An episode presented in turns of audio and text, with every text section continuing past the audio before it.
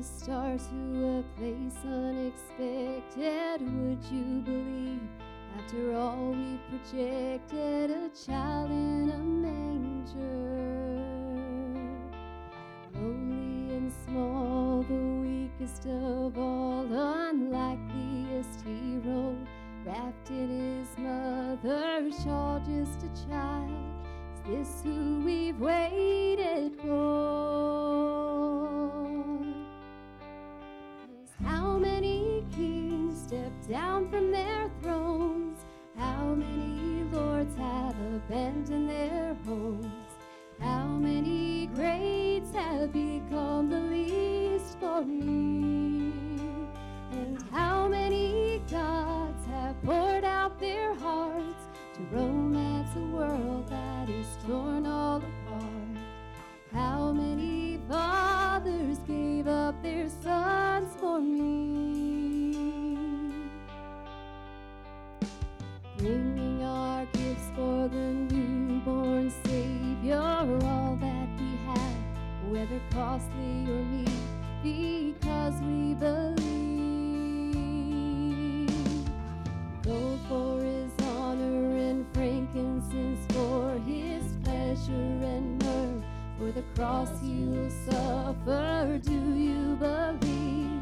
Is this who we've waited for?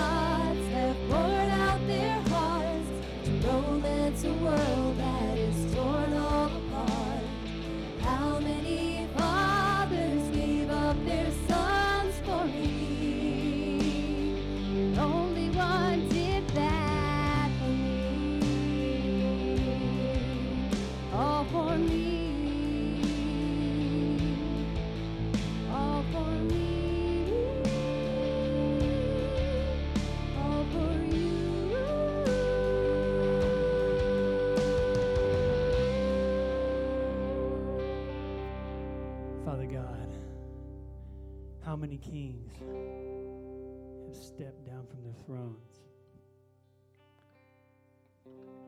came as a child, Savior of this race, humankind? Lord, God, just please be with us today. Help us celebrate the birth of your Son. It's a week away. And the kids have come up with just this amazing demonstration of what we can use our holy imagination went on. Please be with everyone that's been involved with this. I pray that if anyone who does not know who Jesus is, today is the day that it changes. Father God, just continue to do a work in us. Help and lead us and guide us with your Holy Spirit. God, we love you. And we ask all these things in Jesus' name. Amen. A long time ago in a city of Nazareth, there was a woman named Mary. Mary was promised to marry a man named Joseph who lived there too. One day, an angel of God came and talked to Mary. He told Mary she was going to have a baby. Mary, you're going to have a baby, and it'll be the Son of God. Oh, okay. And then the angel left. Now Joseph wasn't sure what to do when he heard that Mary was going to have a baby. So one night while he was asleep, the angel came to talk to Joseph too.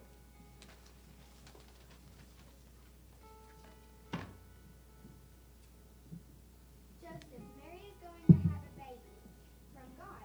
It's okay for you to take care of her and the baby. You will name the baby Jesus.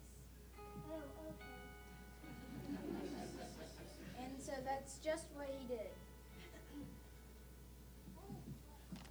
A while later, the emperor in Rome, Caesar Augustus, said that everyone had to go to their own hometown to be counted. Everyone, go back to, go back to your hometown so I can count.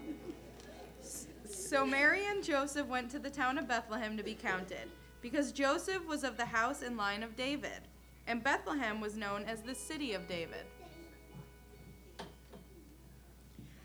There were lots of people there, too. There were so many people, in fact, that there was no room at the inn for them. So Mary and Joseph stayed in a stable, which was a place for animals to stay warm and dry.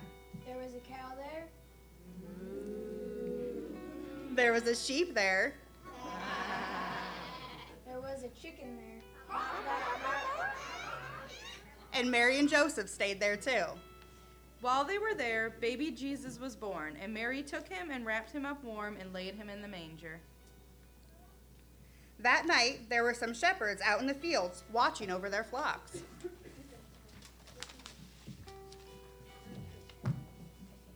And the angel came and talked to the shepherds, and they were terribly afraid.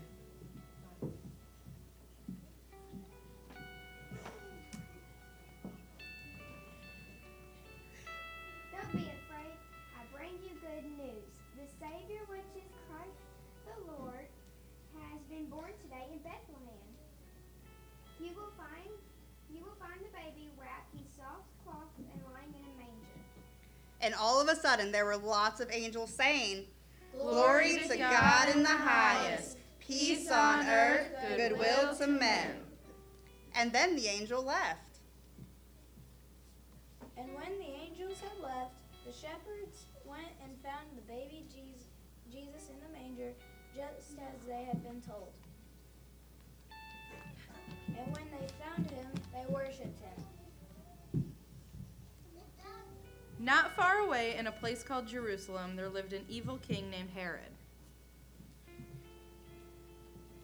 One day, after baby Jesus had been born, wise men came to Jerusalem looking for the newly born king of the Jews.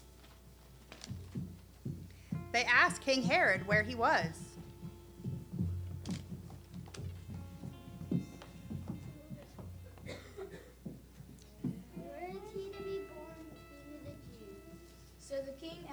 Advisors. Where is the king to be born, king of the Jews? In Bethlehem. In Bethlehem. In Bethlehem. Go and find him and let me know where he is so that I may come worship him too. So the wise men went and found baby Jesus by following his star. And when they found him, they worshipped him.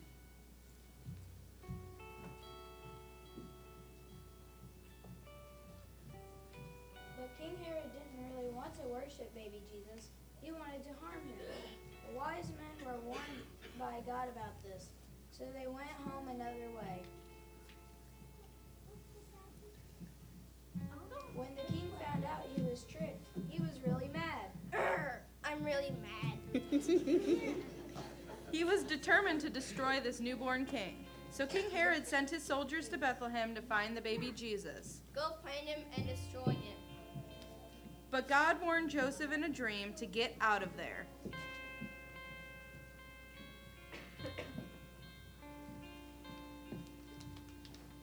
Get out of there! And so they did. And so Joseph and Mary and the little baby Jesus went to Egypt, and they stayed there until the evil King Herod died. After King Herod died, God told Joseph it was safe to come back because the people who wanted the child dead had now died.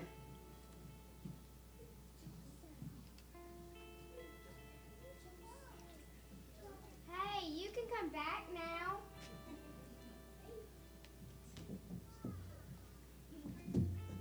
Mary, Mary and Joseph and baby Jesus came back from Egypt, and they went to live in the town of Nazareth again.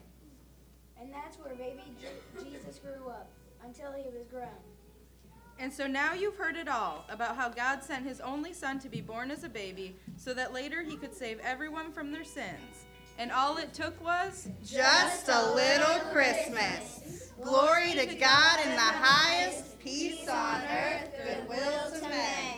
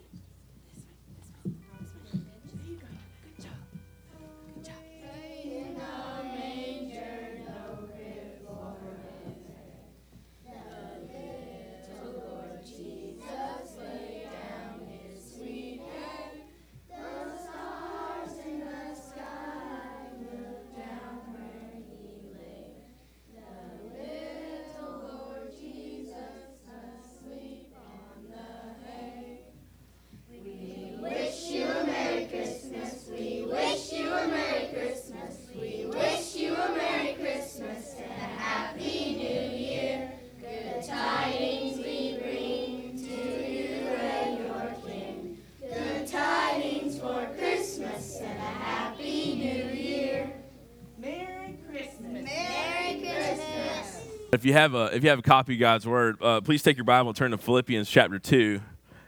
Philippians chapter two. And uh, if you don't have a copy of God's Word, that's okay. It'll be on the screen here in just a moment.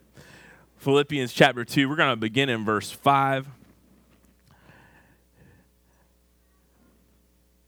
Everybody been... This has been a good holiday season, Christmas season for us. We've gotten to do a lot of things as a family um, that has pointed us to Jesus, and um, I'm thankful for that. And this was one of those things. We got to go to the nursing home with, with the, the kiddos the other night. Was they performed this, and it was really neat to see that. Um, if you got to come earlier in the week, we went Christmas caroling and had more soup than any human being could ever eat. We had about fifty people show up, and we had twenty crock pots full of soup. And and it was great, though, to walk into the, the uh, assisted living center over here and just, just share Christ with people. Um, this season, our chances, the, the chances we hit, we get to, to, to think on the Christmas story, to see nativities, to see people, see these little kids put on a program that exalts Jesus, to see, I mean, it was it was really neat to see them, you know, obviously this is just a baby doll right here, okay, this is not Jesus, it's just a baby doll, we represented it, but to see those kids represented bowing down before Jesus is amazing thing to see. And I and I hope sometimes when we, we don't just bypass this season, but we will see something. When you see a nativity, when you think about Christ at Christmas, you see, even look at your tree, here's what I hope you would see. I hope you see, and these are kind of unusual because most of the time you're thinking maybe chestnuts roasting on an open fire, although probably none of us have had that, okay? It doesn't even sound appealing, okay? Just be honest. If you like that, you know, t- talk to me about it. Maybe I'll try it sometime at your house or something, okay? You maybe think of home, you maybe think of family, you may think of, you know, it, just going to see Christmas lights, or you may think of any number of things, and those things are not wrong, but that is not the goal of a true celebration of Christmas, and it's really to see two things. You need to see Jesus' humiliation and Jesus' exaltation. We don't usually think about humiliation unless we're watching Christmas Vacation and we're thinking Chevy Chase.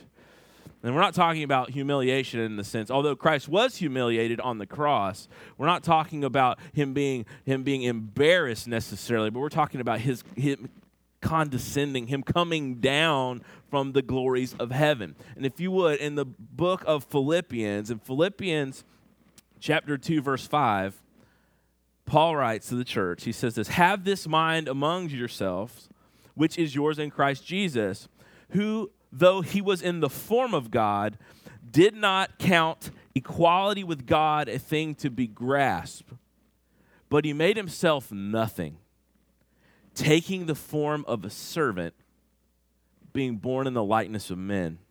And being found in human form, he humbled himself by becoming obedient to the point of death, even death on the cross. Therefore, God has highly exalted him and bestowed on him the name that is above every name, so that at the name of Jesus, every knee should bow on heaven and on earth and under the earth, and every tongue will confess that Jesus Christ is Lord, to the glory of God the Father."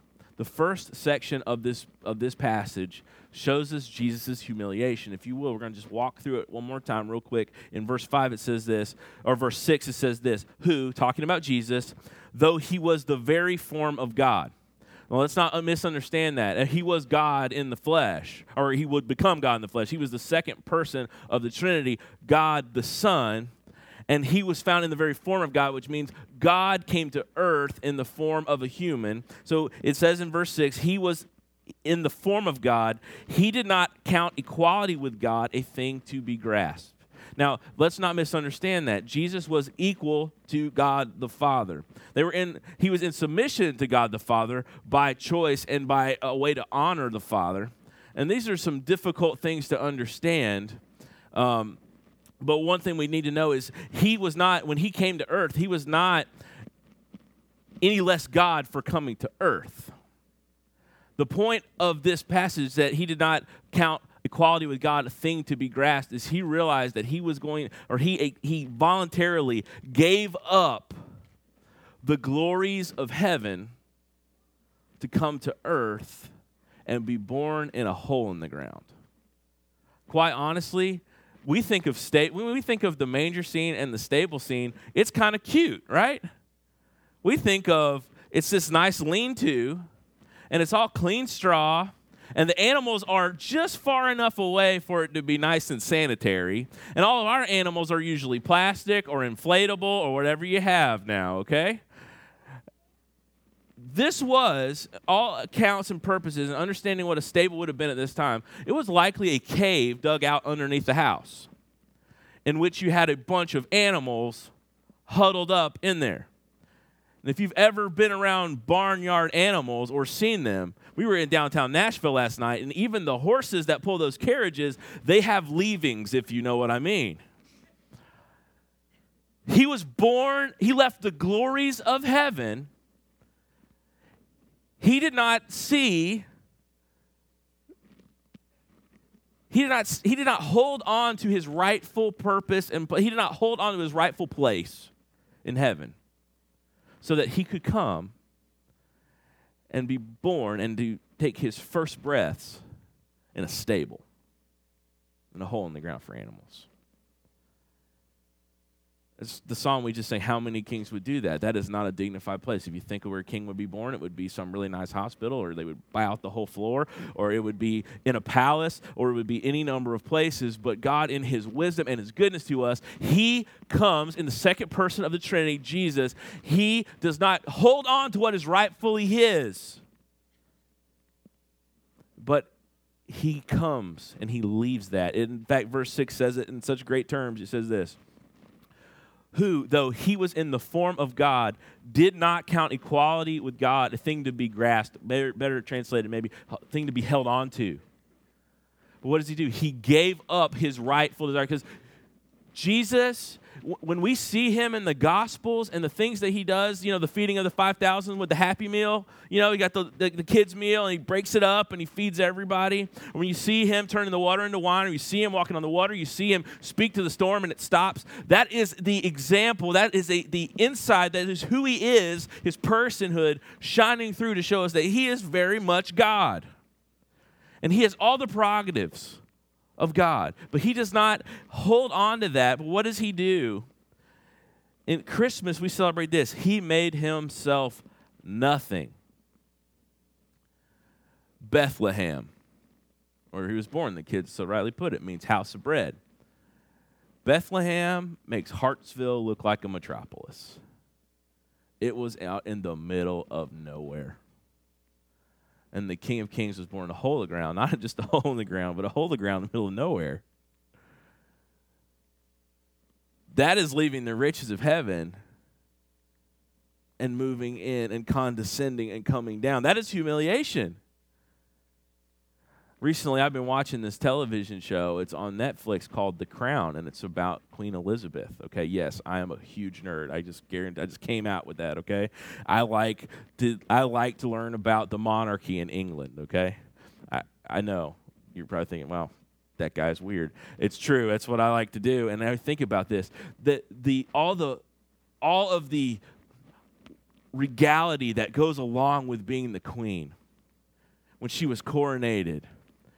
It it was it was this huge, huge celebration that took months and months to plan, and they bring in the crowns, and they have this, there's a throne set up, and they have every part of it orchestrated. And to think that the, the God of the universe, the true king of everything, would not come in his royalty, but would come in humiliation, leaving behind what is rightfully his, which is all praise and honor and glory forever and ever, amen, to condescend to come to people who have turned their backs on him and have sinned and fallen short. What a thought that he came in the, even though he was in the very form he was God, he did not count equality with God a thing to be held on to, but in his condescension, he made himself nothing. Born in the nowhere place, in a stable, taking the form of a servant, because he would serve other people. Do you remember, if you go back in the Gospels, they all go, and it's right before his crucifixion, and they're all sitting at the table, and everybody's thinking, I don't want to wash feet, because that's what that was kind of the custom. Thank God we don't have to do that, right? When somebody comes over to your house, you don't have to wash their feet. Wouldn't that be awful? But that was the custom of the time. And so you know who's the one who does it? They were trying to like find the low man on the totem pole to do it. No, Jesus, the leader, he picks up the towel and the basin and he washes these guys' feet. The Son of Man did not come to be served, but to serve. The fact that God would serve people, his creation, is ridiculous. I mean, That that is a notion that is hard to even grasp or think about. But he was washing feet. And then when Peter tried to say, hey, no, you can't wash my feet, he said, unless I do this, you don't have any part of, part with me. Unless I serve you, you can't, you don't have any part with me. He's like, okay, well, wash all of me. And Jesus doesn't have to do that. But you see the scene here is quite remarkable. So when you look at the manger scene, or you you have a time where you, you you hear that Christmas carol, or you see the kids perform, I want you to think about the fact that God came to earth in the most humble of ways.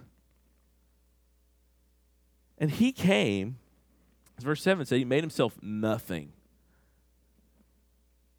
Being born in a nowhere place, in a nowhere stable, nothing, with some parents who, you know, his birth happened in scandal because nobody was believing Mary and Joseph, really. No, the, the, the kids of the Holy Spirit. Yeah, right. He comes in this scandal, and he is born in the middle of nowhere. He made himself nothing, taking the form of a servant, being born in the likeness of men. He was fully God and fully man. We talked about that importance last week, how he had to be fully God to be our substitute, or fully man to be our substitute, and to live the perfect life we could not live. and to die on our behalf. And he also had to be the Son of God because we owe our sin, because our sin is against an eternal God. It deserves an eternal penalty. That's why he had to be big enough to take care of it. So he had to be God in the flesh. Jesus is God in the flesh. For him to think about the fact that God would condescend for those who would rebel against him, and he would come and be, make himself nothing.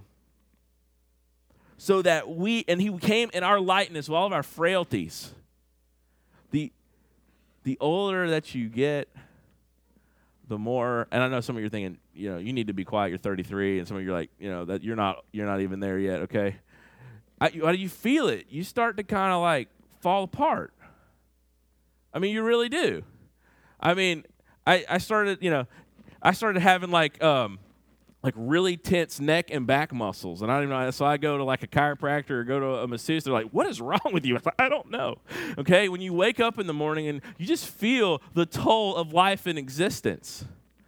If you don't believe me, if you don't believe this is a thing, come to youth camp with us this year. All right. Well, Mitch and I had a great time, and so did Amy. We went to youth camp. But about day two, all the other kids were like, yeah, let's keep going. We're like, yeah, let's do it. Ah. Okay, it's going to be fun. And we were putting on a good face. Yeah. I mean, that that's what it amounted to. The thing, he took on all the frailties that we have. The need to eat, the need to drink. The God who is self-existent, who has never needed anything, he existed eternally in his glory and his goodness, he came to a place of need. He needed to eat. He needed to drink.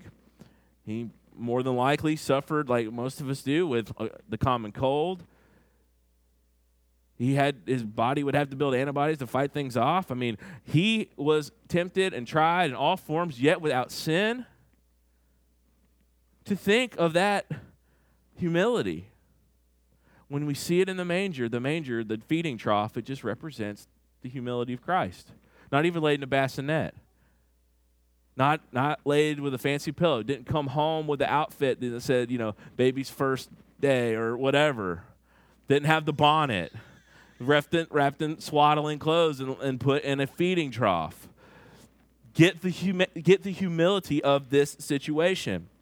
Verse eight says this, and being found in human form, he humbled himself by becoming obedient to the point of death, even death on a cross. So when we see the manger, not only should we think about God's coming to earth and how big of a, dr- a jump that is and how he's leaving all this glory to come down to all this just this humanity and this humble situation, really a this a situation we can't even imagine with how clean and neat we are in our culture.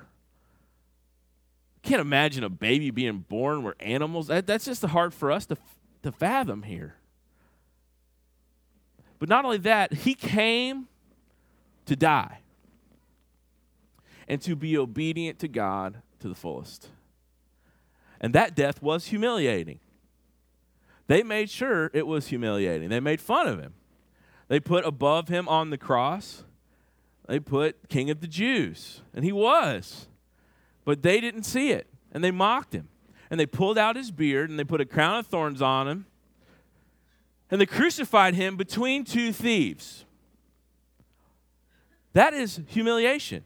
And we know something about this Jesus. We've seen the story. When we when we see the nativity, we know he came as God in the flesh. He was born of the Holy Spirit through the Virgin Mary. And so he was fully God and fully man. He has all the prerogatives and rights of God. He did not see that as something to be grasped, but what did he do? He came to earth, putting aside that. Not, he, not that he didn't put off his godhood, but he put off his prerogative to get what he deserves, which is all glory and honor forever. And in, in doing so, he humbled himself to the point of death. So when he is born, it's a, it's an example of his humility, his humility that would ultimately be seen in his humiliation, which would be the cross. And as he hung there, the sins of the world were placed on the spotless Lamb, the one who would never, never sin. That is humiliation. Can you imagine where this would have been? A, his execution was a public spectacle. That's the Romans made crucifixions a public spectacle on purpose. You know what the purpose was? If you do the crime, You will do the cross, not the time, okay? They were crucified. Who was next to him? Were those capital offenses? They were thieves next to him. They were being killed for robbery. They were pretty harsh on crime, were they not? That was tough sledding. His death was a public spectacle. Many of us, I, I go back to my little boy here. He played a duck today. I don't know if you got to see that. I enjoyed it. We don't know if it was a duck or a chicken, actually, because it kind of went back and forth. It was a chicken, I think. We had that debate. It's some type of fowl, okay, he played. We got to the nursing home the other night, and every other kid was like, let's do this thing. Judge was like, uh-uh. I will not be a sheep or a cow or a duck or a chicken or anything. And so he had, every other kid did stuff, and he was just kind of like, just really. And some of you feel like that. You might be in the, not that you don't want to be a duck. I'm, I'm not saying that, but you get that, like, the idea of you being put on display or being put on the spot and have to come in front of you is making some of you really nervous, because I think some of you are thinking, he's about to call on me right now and have me stand up. And I am not going to do that, okay? Do you think about this? Not only is Jesus in front of these, he's in front in his humiliation. They had stripped him, they had beaten him, they had hung him. And this is God in the flesh. And the nativity scene, with its humble manger and the parents with no room at the end, you, see, you get that God in his plan didn't even give his son a hotel room to be born in. You think about that. In the providence of God, to show his humiliation, he said, I'll let you be born in the lowest of circumstances. This is God coming to us in our lowest, weakest point, condescending. There is no person too high and mighty, no person too far out there for God not to condescend to him, because he was born in a hole in the ground, for crying out loud. Your sins, you think he won't condescend and save you in your sin? He came and was born in a hole in the ground. Of course he will come. Of course his grace is sufficient. Of course his grace can reach you. Because the manger and the Christmas scene is evidence of his humiliation.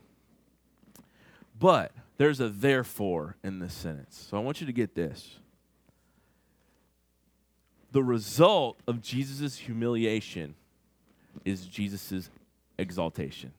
The result of Jesus' humiliation, which we've seen, is his exaltation. Where do you get that? Look in the passage in verse nine. It says, therefore, if you're reading the Bible and you're getting lost and it sounded like Charlie Brown's teacher, I know you've been there, thee, thou, wah, wah, wah, wah, wah, wah, and you get a therefore, you need to stop.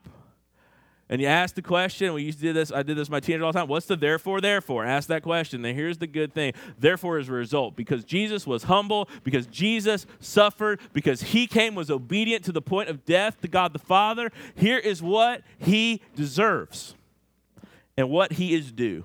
Verse nine says, therefore, as a result of his humiliation, God has highly exalted him. There are some times when words can't adequately express the idea. Am I right? You're having a good time at a concert, and you're and what do you hear when people are liking it? Oh, that was excellent. No, what do you hear?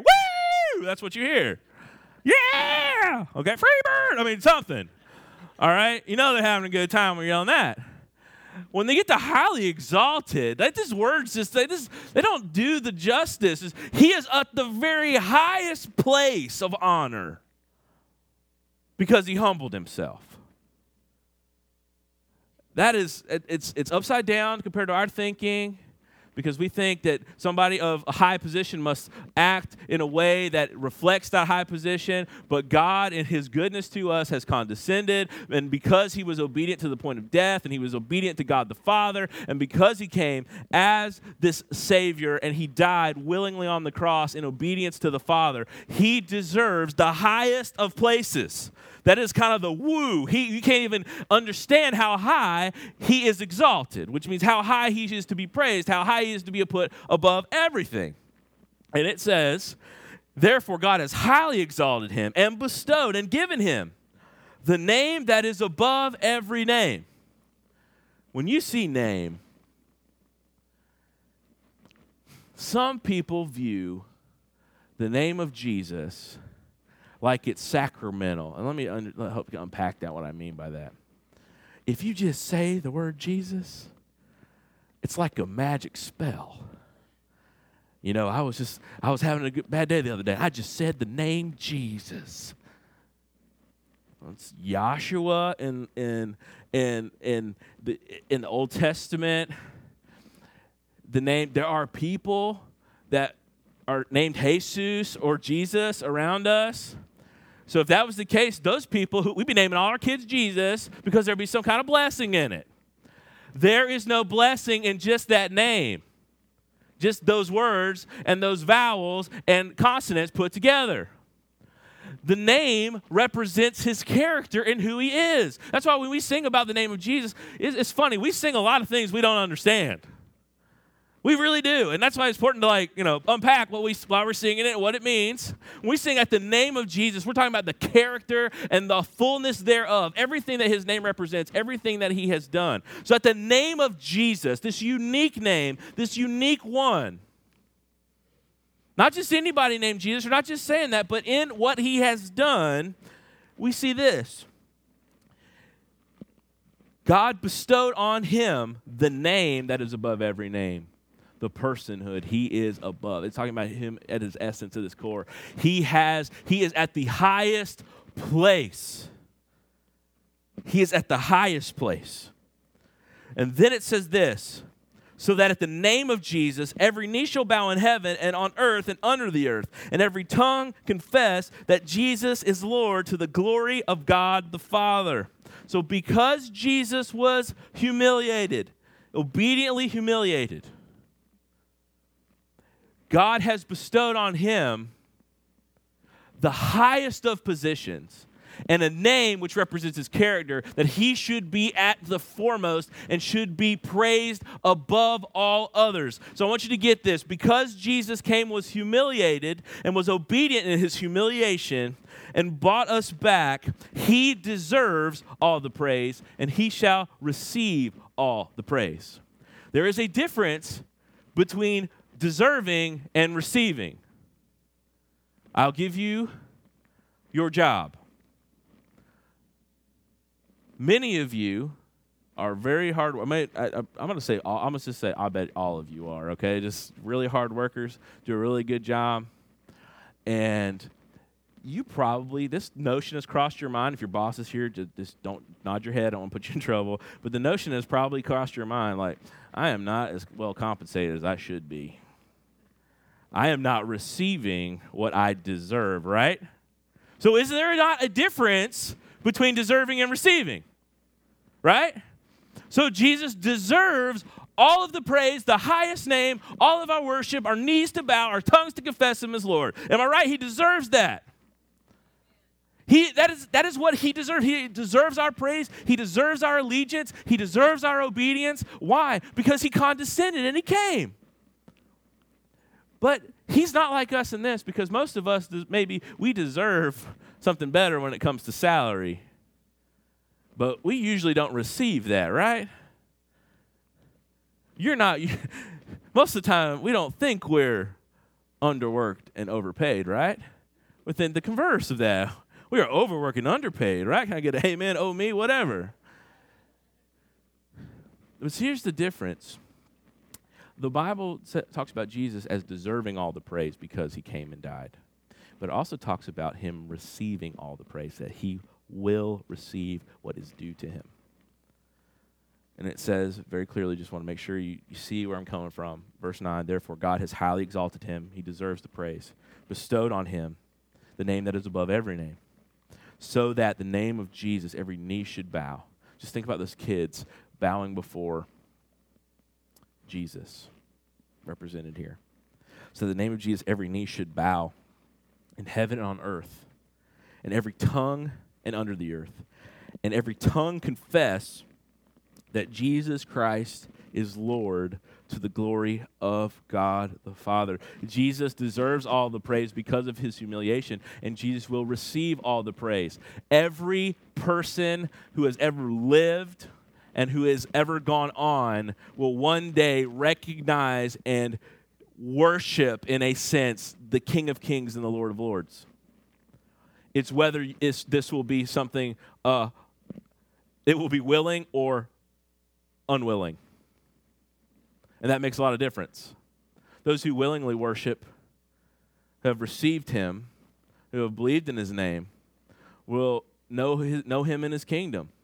Those who are begrudgingly worship, those who reject him now and have gone on, or those who continue to reject him and, until he comes, those who will not bow the knee to Jesus in this life, they will bow one way or the other, because you cannot deny when he comes, because he was humiliated and because he was obedient to God the Father. Everyone will worship one day. Those who worship him willingly and have received him will know the crown of life. Those who do not will know eternal death, but yet they will still acknowledge that Jesus is Lord. And I want you to see this. There is something about the nativity that reflects the fact that he is Lord. Even though it is humble, you should see humility. You should also see that Jesus will be exalted. We have this little, the little people. Are you familiar with this? Um, this little company that Fisher Price makes them, they're very tiny little toys. And the other day, I told Judson, we were getting it out, and I told him the Christmas story using these little people, and I thought my mom and Amy were going to pass out because I was using voices and using the little people. And he was like, whoa, okay. On the top of this little people nativity is an angel. Now, it's not theologically correct because it's, never mind. I, it bothers me a little bit, but I can handle it. I take a deep breath and realize that it's okay. Fisher Price does not have to be theologically accurate, okay? So I take this little angel, and it's on top of the stable, and it's got the star on top of the stable, and you press the angel down, and it lights up, and it goes, it plays a little song. And it shows exaltation. And then that's, you know, the wise men were probably not at the manger scene, okay? There are some people that try to recreate it. They were probably showed up late. I hope I didn't ruin your day, okay? They were probably not at the manger scene. I hope it didn't ruin that for you, okay? It's possible, but probably not. But it's it's good that they're part of the Christmas story. You know why? Because they bring gifts worthy of a king. Gold, frankincense, and myrrh. We're going to talk about that on Christmas Day, but just know this. These are royal gifts. They're expensive gifts. They're given to this king. So in the, we see the humiliation. It's in a manger. It's in the feeding trough. It's it's around all these animals. It's in the hole in the ground. That he, there wasn't even enough room for the Son of God to be born in a hotel room. He had to be born in a hole. There's humiliation there, and it points to the cross, and it points to the fact that he's come. But there's also this exaltation that, that people are seeing who he really is. And now we've had this full revelation from the Gospels, and he is the Son of God come, humbled himself to, so that he could have the highest name and be praised by all the people who come to life through his name, through faith in what he has done. And therefore, we should, if this is coming, the exaltation will come, the universal exaltation of Jesus, the universal bowing, the universal acknowledgement that he is Lord is coming. Until that day, we are an embassy of the praise of Jesus in a land that's not our home. And so I want to implore you to start the praise, the exaltation now, because it's coming in the future more fully. Now, what does that look like? Well, first off, how do you exalt Jesus now? Well, f- I've seen it at this church. I am so, I'm so blessed to be a part of this congregation and to help lead it, because we asked you guys to give and give and give and give this Christmas season, and you have, you've given and given and given. We had a six hundred dollars goal for Lottie Moon to take the, the name of Jesus, the praise of Jesus to the world. You crushed it. Over two thousand dollars. We just crushed the six hundred dollars goal. We were, we were, we had no faith when we put the six hundred dollars, just to be honest with you. Repent of that in front of you. God did bigger and better. We've asked for commodities and goods. We've gotten it from outside the church. People would call us, can we give you stuff? Yes, we'll take it. Okay? Absolutely. We got more food. We got turkeys in this freezer down there. We got, I mean, they just showed up, didn't they, Roy? They called, like, we need meat. They're like, hey, you need meat? Yeah, we need meat. Okay? And meat just showed up. We got giant turkeys we're going to give to people today. We have overflowed with kindness and generosity. People find out people need something. We've heard about it through the grapevine. God has provided. Time and time again, generosity shows the, it shows the ex- exaltation of Jesus. We are generous. We are making much of Jesus because he was generous. And when we do, we make sure we got to do it in Jesus' name now. We can't just be nice to be nice. We have to do it in Jesus' name. Why? Because our goal is to make much of the one who, who is deserving of it all. So that's, that's one, to keep being generous. In Jesus' name, because that is one way you exalt Jesus at this time of year, and that's one way you show his coming kingdom. The second thing I want you to do, do you realize something? There's two things that are fighting you right now in exalting Jesus. It's the fear of awkwardness and the belief that people don't want to hear it, okay? There is something to be said about both those things kind of exist. Awkwardness exists. If not, come around me, you'll find awkwardness soon, okay? Awkwardness exists. And my wife's laughing a little too hard at that. Awkwardness exists, and people, sometimes they don't want to hear it, but I want you to know something. At Christmas time, people are much more open to hearing good news, and there are much more opportunities to talk about Jesus and exalt him. And that does not necessarily have to be you coming in and giving a full gospel presentation. In fact, that might ruin your party, okay? I'm not discouraging you from sharing the gospel. I hope you hear that, okay? And somebody, he told me not to share the gospel. That guy's an idiot. Okay, I may be an idiot, but that's not what I was saying. But here is here are the here's where you could go with this: an exaltating an exaltation of Jesus. You can just say how thankful you are for the gift of Jesus in front of people. Just to say it, it will be awkward, but it. It's for Jesus. And doesn't he deserve us to mention him? We'll talk about the Star Wars movie that we saw and liked. We'll talk about any of the other things. But if that's the thing we treasure the most, we have to talk about it. Don't make it cheesy. Don't have to work it, work it in. You don't have to just. You don't have to be sitting on pins and needles, just ready. Like, hey, what would you like for? What would you guys like to drink? I like Jesus. No, that didn't work out too well. Jesus, this is awesome. Okay, but. In your traditions as a family, when you give the presents out, you can just say, gifts were given to Jesus. He was the great gift given to us. We and the wise men in response gave gifts. And that's why we give, because Jesus is this gift. It can be something simple like that. It could be something uh, you talking around and saying, I'm so thankful for this in my life and how Jesus has blessed me here. You talk even about your struggles and how Jesus has helped you overcome those struggles. That exalts the name of Jesus. Do not miss this opportunity. Do not miss any opportunity to exalt the name of Jesus. It does not have to be overly contrived. It does not have to be something super uber awkward. But it has to be something you think about in your soul, and you have. And I, I encourage this to be honest and heartfelt and genuine. I know it's difficult when somebody's telling you to do it, but pray and ask the Lord just to let what you're feeling on the inside, that well, the welling up of praise, come out in your mouth. And so I want to encourage you when you look at the manger scene to see, to see these two ideas, to see the humiliation of Jesus. And to understand the depths of love and mercy and grace that God the Father sent God the Son to be the obedient sacrifice. And then he sent him in the most humble of ways, not as a king, but as a servant, to, to live a holy, righteous life in full obedience. And in so doing, in his death and his resurrection, he has secured for himself something God bestowed, the name that is above every name. We see his humiliation. We also see his exaltation in the star and in the wise men and the angel's proclamation. We see Jesus was humble. He came to die, but he also, in his humiliation, he is exalted to the highest place. And his his exaltation is to start now. How does it start? It starts with our generosity and the, and the example of giving in Jesus' name, but it also continues on with us speaking the praise of God. Work to speak the praise of God in your family get-togethers. You may have to embrace the awkward.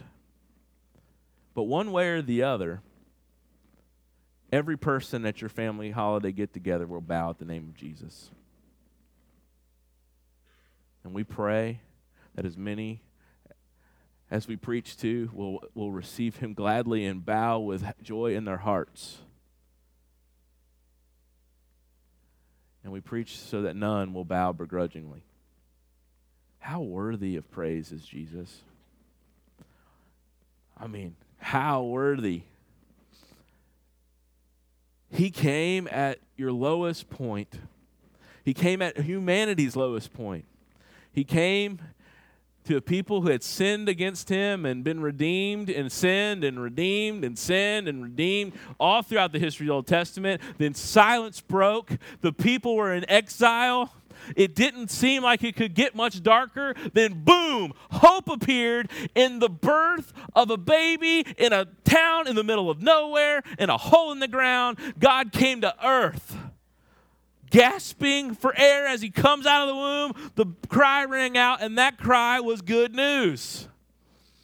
And he came so that he met us just like then. He meets us at our lowest point of need to show us goodness and grace and mercy through his humility and to call us to praise him. He is worthy of every amount of praise. And that's like, man, sometimes I wish I had more rhythm. Sometimes I wish I could get into it more. Sometimes I wish that I could I, I could show you what I am feeling inside. I try to do it with hand motions. It doesn't help, and the words escape because Jesus deserves all of our praise. He deserves all of our obedience. He deserves all the highest of honors, and one day we will see that. Until that becomes sight, we will work to praise him.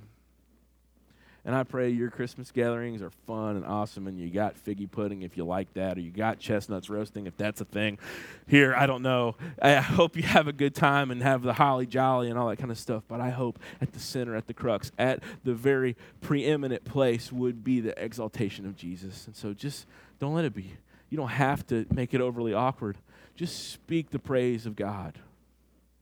So speak the praise of Jesus to those around you. Because every knee should bow and every tongue will confess that Jesus Christ is Lord to the glory of God the Father. We're going to ask our communion team to come forward. And the way we're going to end this service today is with communion.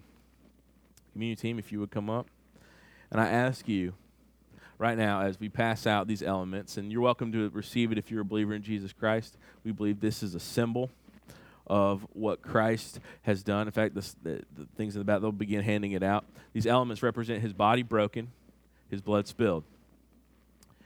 And um, if you just take a few moments of silent prayer, and we'll take these elements together.